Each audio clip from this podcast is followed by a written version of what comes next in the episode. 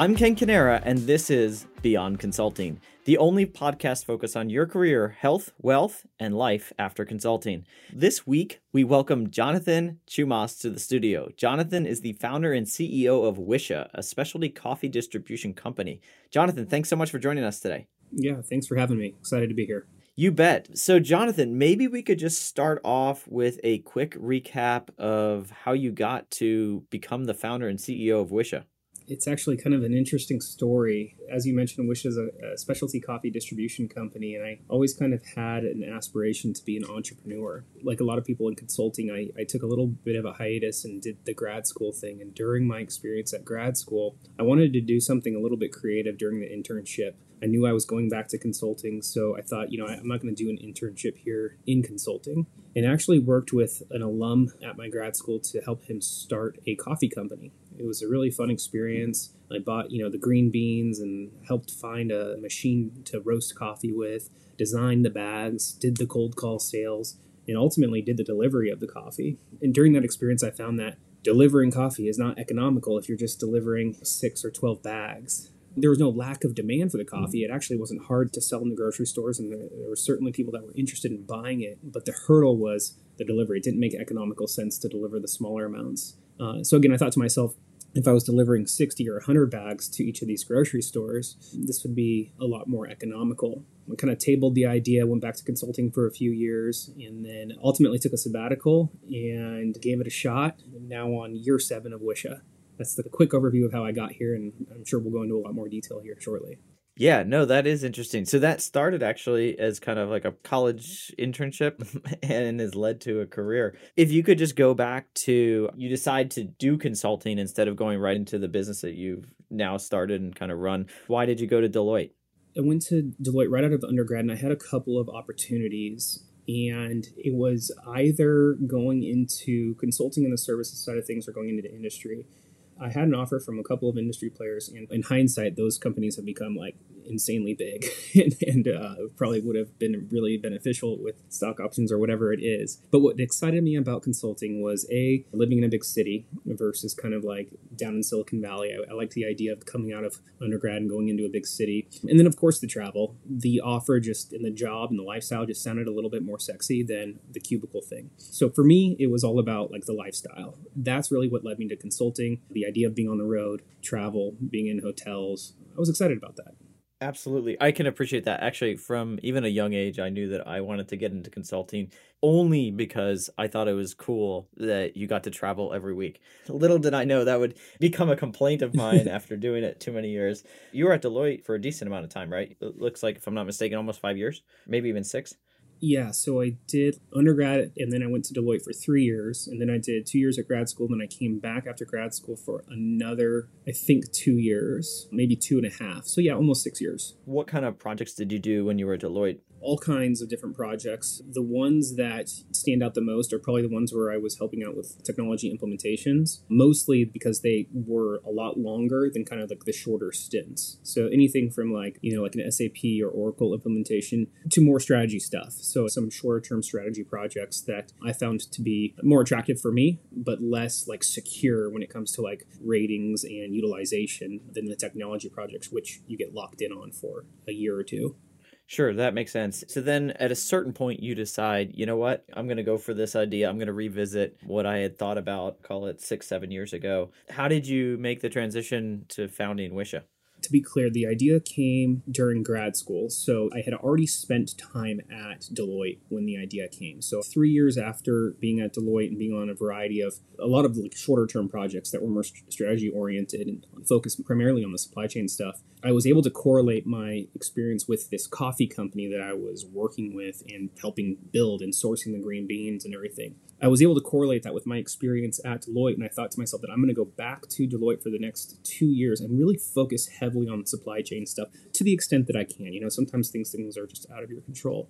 So during those next two years, I did a lot on supply chain. I did a lot across the board and just always had this idea in the back of my mind. Now, to be completely honest, I had like a thousand different ideas. I knew I wanted to be an entrepreneur. So I was dabbling in all kinds of stuff while on the road. At the end of the day, the coffee thing was just kind of stuck with me. So two years later, that's when you kind of qualify for a sabbatical with Deloitte based on a couple of things. I don't even know if the sabbatical program still exists, but I hit the two year mark it happened to align perfectly with me also getting married. I think I got married and then took a sabbatical like a month later. So I went back to work for like four weeks and then took a sabbatical and I was going to go on the honeymoon during the sabbatical. But on day like three or four of the sabbatical, I gave selling coffee a shot and I went to just a, a local grocery store and I said, Hey, I can offer you a variety of different coffees. I'm going to go talk to all these different great roasters in the area and I can be a one stop shop for you. And sure enough, that like first cold call, I didn't even have a business. Like it was just a thought. They said, absolutely, we'll take everything you have. So I literally just had samples in the trunk of my car and just delivered them into this store and didn't have an invoice. I basically dropped the coffee off and said, yeah, I'll email you the invoice. Scrambled home, put together a quick Wix or yeah, I think it was a Wix website.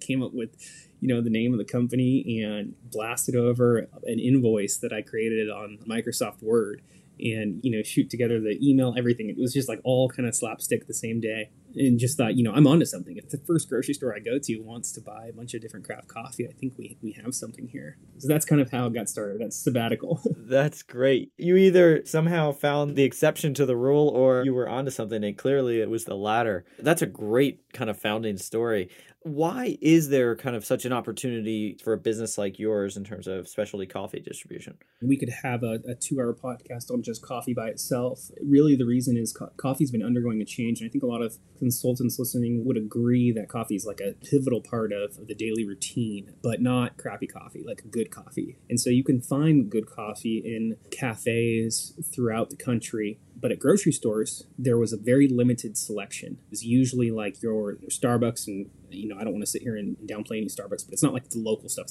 It's, it was normally Starbucks, like Folgers, Maxwell House, maybe a white label coffee, something like that. If there wasn't any local offerings, people want to have good coffee at home just as much as they want to have it from a cafe and grocery stores wanted to provide it. So traditional distribution methods were very focused on mass grocery items like palletized items, huge boatloads of prepackaged products. There wasn't a solution to take handcrafted coffee and deliver it to grocery stores. A, there's a growing demand for craft coffee at home. B, there's not a solution in place to get it to grocery stores. So it's kind of the impetus for Whisha right there. Yeah, that makes sense. I personally go to the grocery store every week, or well, every couple of weeks, I should say, and look for one specific type of Stumptown coffee. And nine out of 10 times they have it. But the reason I stock up is for that exact reason is they don't always have it because I'm looking for a specific blend and it's not as easy to get as you'd think it would be in 2022. So I definitely see the business opportunity there. Okay, so then you have that first order and where do you kind of go from there? What was the next big step for you? My sabbatical was six months. And so I had six months less time set aside for a honeymoon, which of course was even higher priority for my wife, but six months to go out and kind of shotgun and sell. And so I was kind of like given this internal timeline and said, like, if I can work this business up to be sustainable within the next six months, such that I can live off of it, then I will continue with it. If I cannot, then I will go back to my consulting career. So I gave myself that timeline and just shotgun through the next six months. I went to all these like local independent grocery stores, was very frank with them, said like this is just, you know, a new business I'm trying to start, like throw me a bone. It seemed to work. I got into a couple of like local retail chains, like six or seven store independents yeah chains that have like six or seven stores you know? And then ultimately like i knocked on the door of one of the big box stores she said one of the big like grocery box store big grocery chains in the area. Really just went into it asked the local clerk if they'd be interested in local coffee and of course they're interested in local and say they support local. Got over to the headquarters ended up getting a meeting with at headquarters and they say well cool can you deliver to all 200 stores? Oh wow and, you know, with like the best poker face I've ever had, I said, absolutely. When do you want me to start?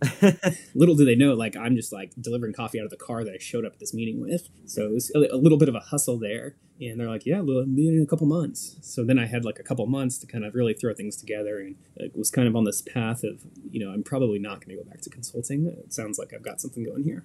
Wow, that's incredible. Especially because, like, if you think about a lot of folks that try to start a business, the first six, 12 months is like just getting the proof of market concept out there, right? A lot of changes, iterations, right? Like the original intent or service of the business that started can significantly change. So, what a story to start. And then, what's been like the biggest surprise as being part of this industry been for you? I uh, got a little bit lucky with coffee, to be honest. Okay. I don't know why, you know, other than like the experience I had in grad school with somebody wanting to start a coffee company, I could have easily like gone down any product category in the grocery store, but I ended up having a passion for coffee and so kind of have been able to ride the coattails of the coffee growth. I think that if I would have gone into the industry with any other type of category, it wouldn't have worked. So it's been surprising to see the support that the coffee industry has provided this business. It was a little bit of luck. So coffee's like going through the, the evolutionary change, transitioning from a commodity to a specialty item, and Whisha happens to be here alongside of that transition and is obviously fully supporting that transition. It's been a special ride and a surprise. That's great. I mean, obviously, luck is part of it, timing is part of it, but I also want to recognize the fact that you're willing to put yourself out there and go knock on doors and pull up and shoot when, you know, that takes a lot more courage probably than most of our listeners realize. Because as consultants, we, and I've talked about this on other episodes, it's like we're really smart at figuring out all the reasons things are going to fail. Let me tell you all the reasons why it's not a good idea for Jonathan to just walk up to the first grocery store and and say I can get you the specialty coffee you need, right? So I commend you for your efforts and I guess guts there. Well, it's funny because as a consultant, you're also the expert in the room, right? and so you learn how to kind of pretend to be an expert there was a lot of that when I would go into grocery stores and talk about how much I knew about coffee. When the reality was like I had roasted coffee, but I didn't like grow up as a barista or anything. Yeah. What about your team? What does the business look like now after seven years? We started in the San Francisco Bay Area. We've expanded operations to service almost every grocery store in Northern California, as well as Southern California, Texas, and Colorado. We service over a thousand grocery stores. We have about 60 employees or service reps that are out there servicing those grocery stores. We went from NorCal to SoCal, and then we launched in Texas. And in 2021, we launched in the Rocky Mountains. Those regions are still growing. They're still very much expansion regions but so is coffee there. So coffee's always been a little bit of a regional thing. You never know in which region you're entering into the maturity level of the coffee industry and how much they've switched over to craft versus sticking with kind of your commodity stuff. And what is, in your view, other than delivering the coffee, but are there other ingredients to kind of like your success with the grocery stores, for example? I, I would imagine it's not just getting the product, right? Absolutely. So our services extend far beyond just providing coffee to grocery stores on both sides of the table there. So on the coffee roaster side, we're creating a path to market. So traditionally roasters have to go talk to grocery stores and kind of go through a lot of red tape to get into a place like Whole Foods or Safeway. While it's certainly possible and these stores are very supportive of local companies, there's a lot of insurance and meetings and networking that has to get done to get into these places. Whereas with Whisha, you can get on the Whisha truck and you have access to all of the different stores.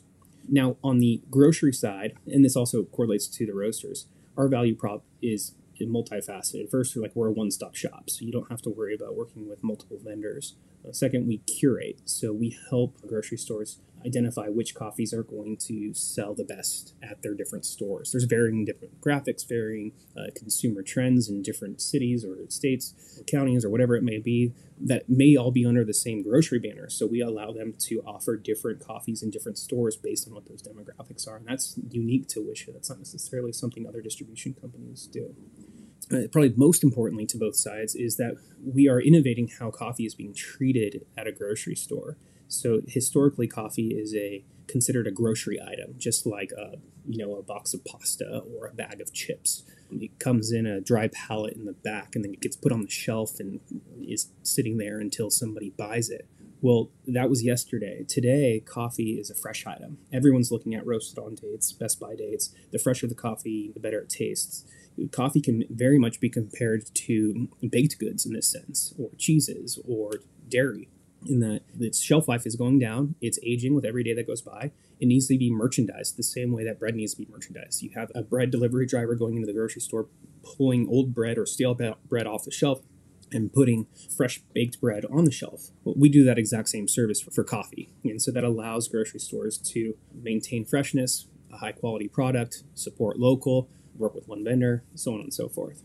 That's incredible. I, I didn't even think about all that when I buy my coffee, right? It gives me a whole new perspective, despite the fact that I do look for the roast date, right? I never thought of it in that context. And quite a range of services that you provide. Could you talk to us a little bit about your team and how you think about leadership, just given that you went from a consulting environment where you're probably managing a few people on a project to, you know, leading a what is now it sounds like a 60 person plus company? I will admit that some of the leadership team here are former consultants and people that I've worked with, uh, which is great.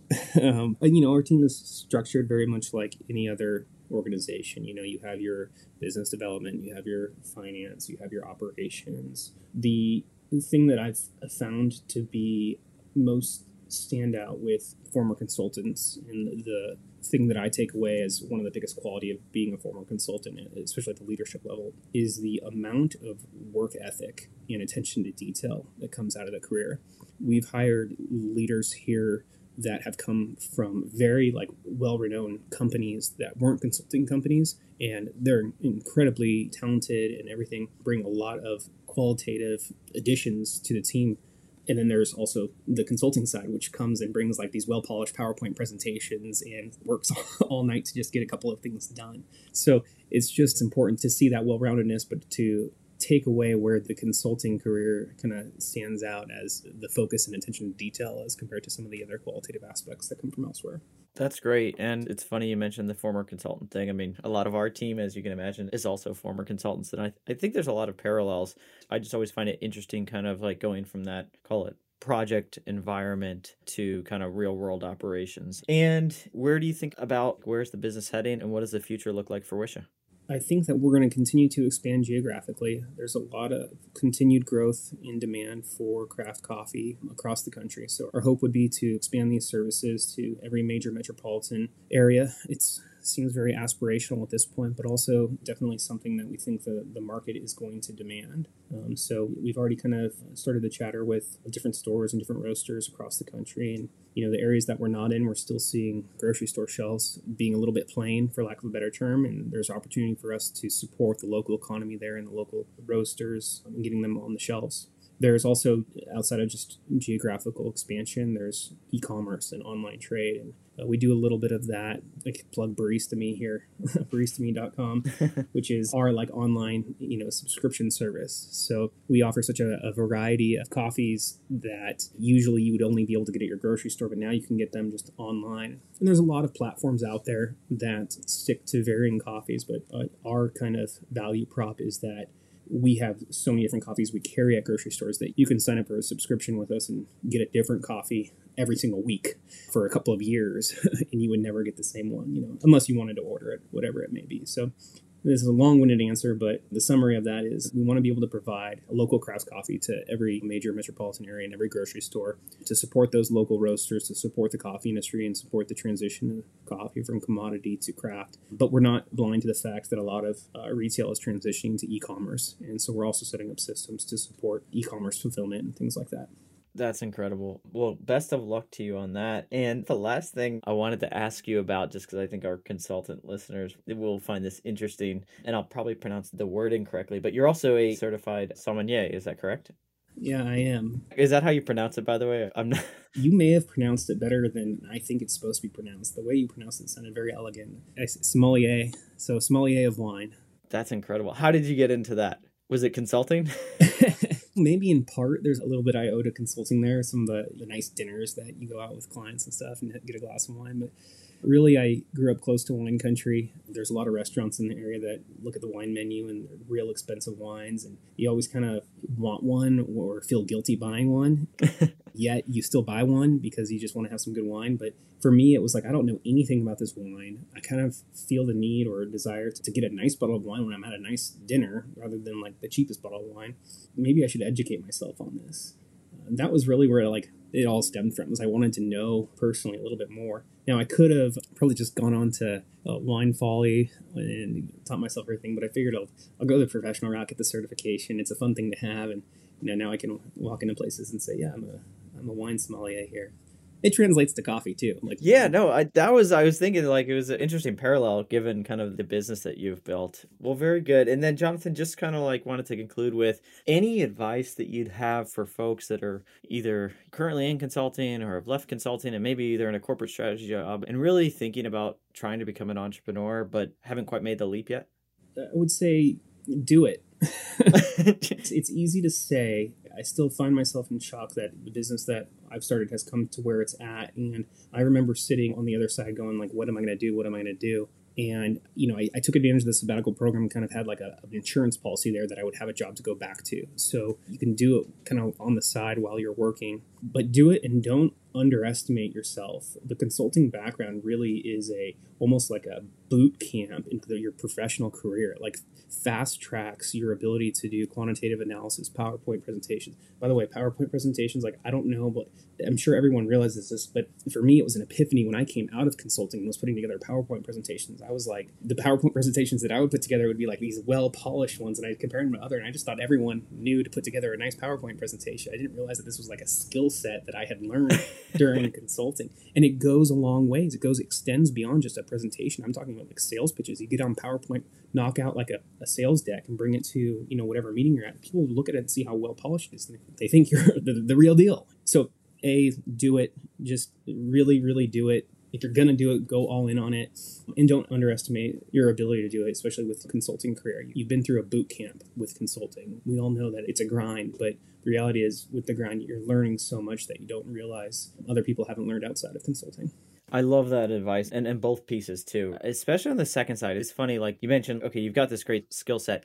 And I would say it's almost like in certain settings, it's not the solution to everything, but you'd be surprised how far those things can go in terms of kind of separating you, right? So it's like, yes, a deck isn't going to operationalize a 60 person sales and delivery team, but it is going to impress a potential buyer and really separate you. So great advice, Jonathan. And if our listeners want to learn a little bit more about Whisha, or you mentioned Barista Me, could you just give us the website so that they can learn a little bit more? Yeah, so Whisha is six letters. It's spelled W H I S H A dot com and on there you'll see kind of like the wholesale coffee uh, world and what we offer. Somewhere on there you'll see a link to Barista Me. So Whisha is traditionally a B2B company. We sell to grocery stores. Barista Me is our kind of a fun side project where we sell the coffee items via subscription service to direct to consumer. So that's barista, like a coffee barista, and that's me, but not M E M I. So it's like Italian, uh, like give me coffee, I think is what it stands for. Barista me, B A R I S T A M I com. Well, good. You have a lot of discerning coffee drinkers that listen to this podcast. Definitely check that out, guys. You know, for those of you listening for the first time, please make sure to just subscribe either on Spotify or Apple so that you're notified of future episodes. Lastly, if you want to find transcripts to past episodes, you can always go to beyondconsulting.info. And finally, if you want to get in touch with me or anybody else at ECA, it's going to be eca partners.com. Once again, we will talk to you next week when we interview yet another exciting and interesting person just like Jonathan. But until then, thanks so much for joining.